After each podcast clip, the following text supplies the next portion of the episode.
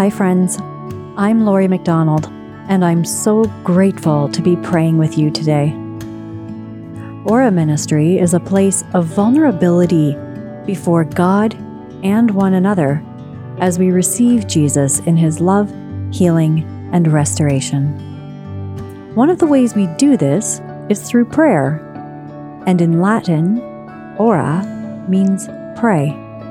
As we enter into this sacred space with the Holy Spirit, I want to encourage you to listen intently for God's voice in the scripture and in each woman's reflection on it, so that God might do something new in you today. Thanks so much for joining us as we ora together. And now, wherever you're at in your faith journey or in your day right now, let us pray. Matthew 4 1 to 11. Jesus was led up by the Spirit into the wilderness to be tempted by the devil. He fasted forty days and forty nights, and afterwards he was famished. The tempter came and said to him, If you are the Son of God, command these stones to become loaves of bread. But he answered, It is written, Man does not live by bread alone, but by every word that comes from the mouth of God. Then the devil took him to the holy city and placed him on the pinnacle of the temple, saying to him, If you are the Son of God, throw yourself down. For it is written, He will command His angels concerning you, and on their hands they will bear you up so that you will not dash your foot against a stone. Jesus said to him, Again, it is written, Do not put the Lord your God to the test. Again, the devil took him to a very high mountain and showed him all the kingdoms of the world and their splendor. And he said to him, All these I will give you if you will fall down and worship me. Jesus said to him, Away with you, Satan, for it is written, Worship the Lord your God and serve only Him. Then the devil left him, and suddenly angels came and waited on him.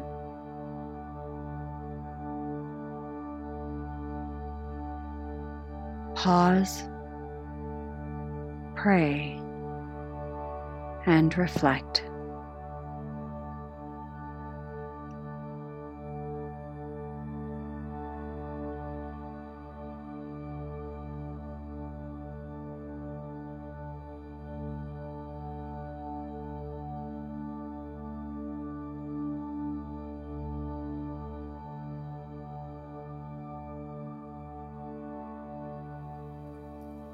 The strength of the Word. It is now the time to begin our Lenten pilgrimage, walking through the desert for 40 days with Jesus. Today's Gospel passage is such a beautiful and rich part of God's Word, and there has been so much good teaching on the meaning of the three temptations Jesus faces in the desert. In my reflection on this passage, I was struck by the power of the sacred scriptures. Jesus is victorious against the temptations of the devil by proclaiming the truth in the face of Satan's subtle lies. In fact, in Jesus' response to the devil's first temptation, we recall that man lives not by bread alone, but by every word that comes from the mouth of God. Reflecting on Jesus' responses, we may be led to ask ourselves Do we keep God's words in our minds? Are the scriptures readily on our lips when temptation comes our way? Jesus compares scripture with the food of the body. While food becomes the physical strength that our body needs to flourish, the Word of God is nourishment for our minds, hearts, and souls. It is what we need in order to live the gospel. There is a common saying, You are what you eat. The saints point us to the truth that you become what you contemplate. Setting the gaze of our souls on the face of God, we gaze into the truth itself and become more and more like Him. While the saints were still human beings with faults and weaknesses, they became more and more like the one they contemplated. We can imagine many of the saints battling the temptations of the devil faithfully, as Jesus did, whom they contemplated in the gospel. As we set out at the beginning of this season of Lent, let us remember to nourish ourselves every single day at the banquet table of the Word of God. Whatever forms of prayer, fasting, or almsgiving we have taken up, we are going to need the strength that comes from contemplation of God through His Word. His Word is not only healing and guidance for us, but is a protection against temptation and the strength we need to reach the glory of Easter at the end of these 40 days.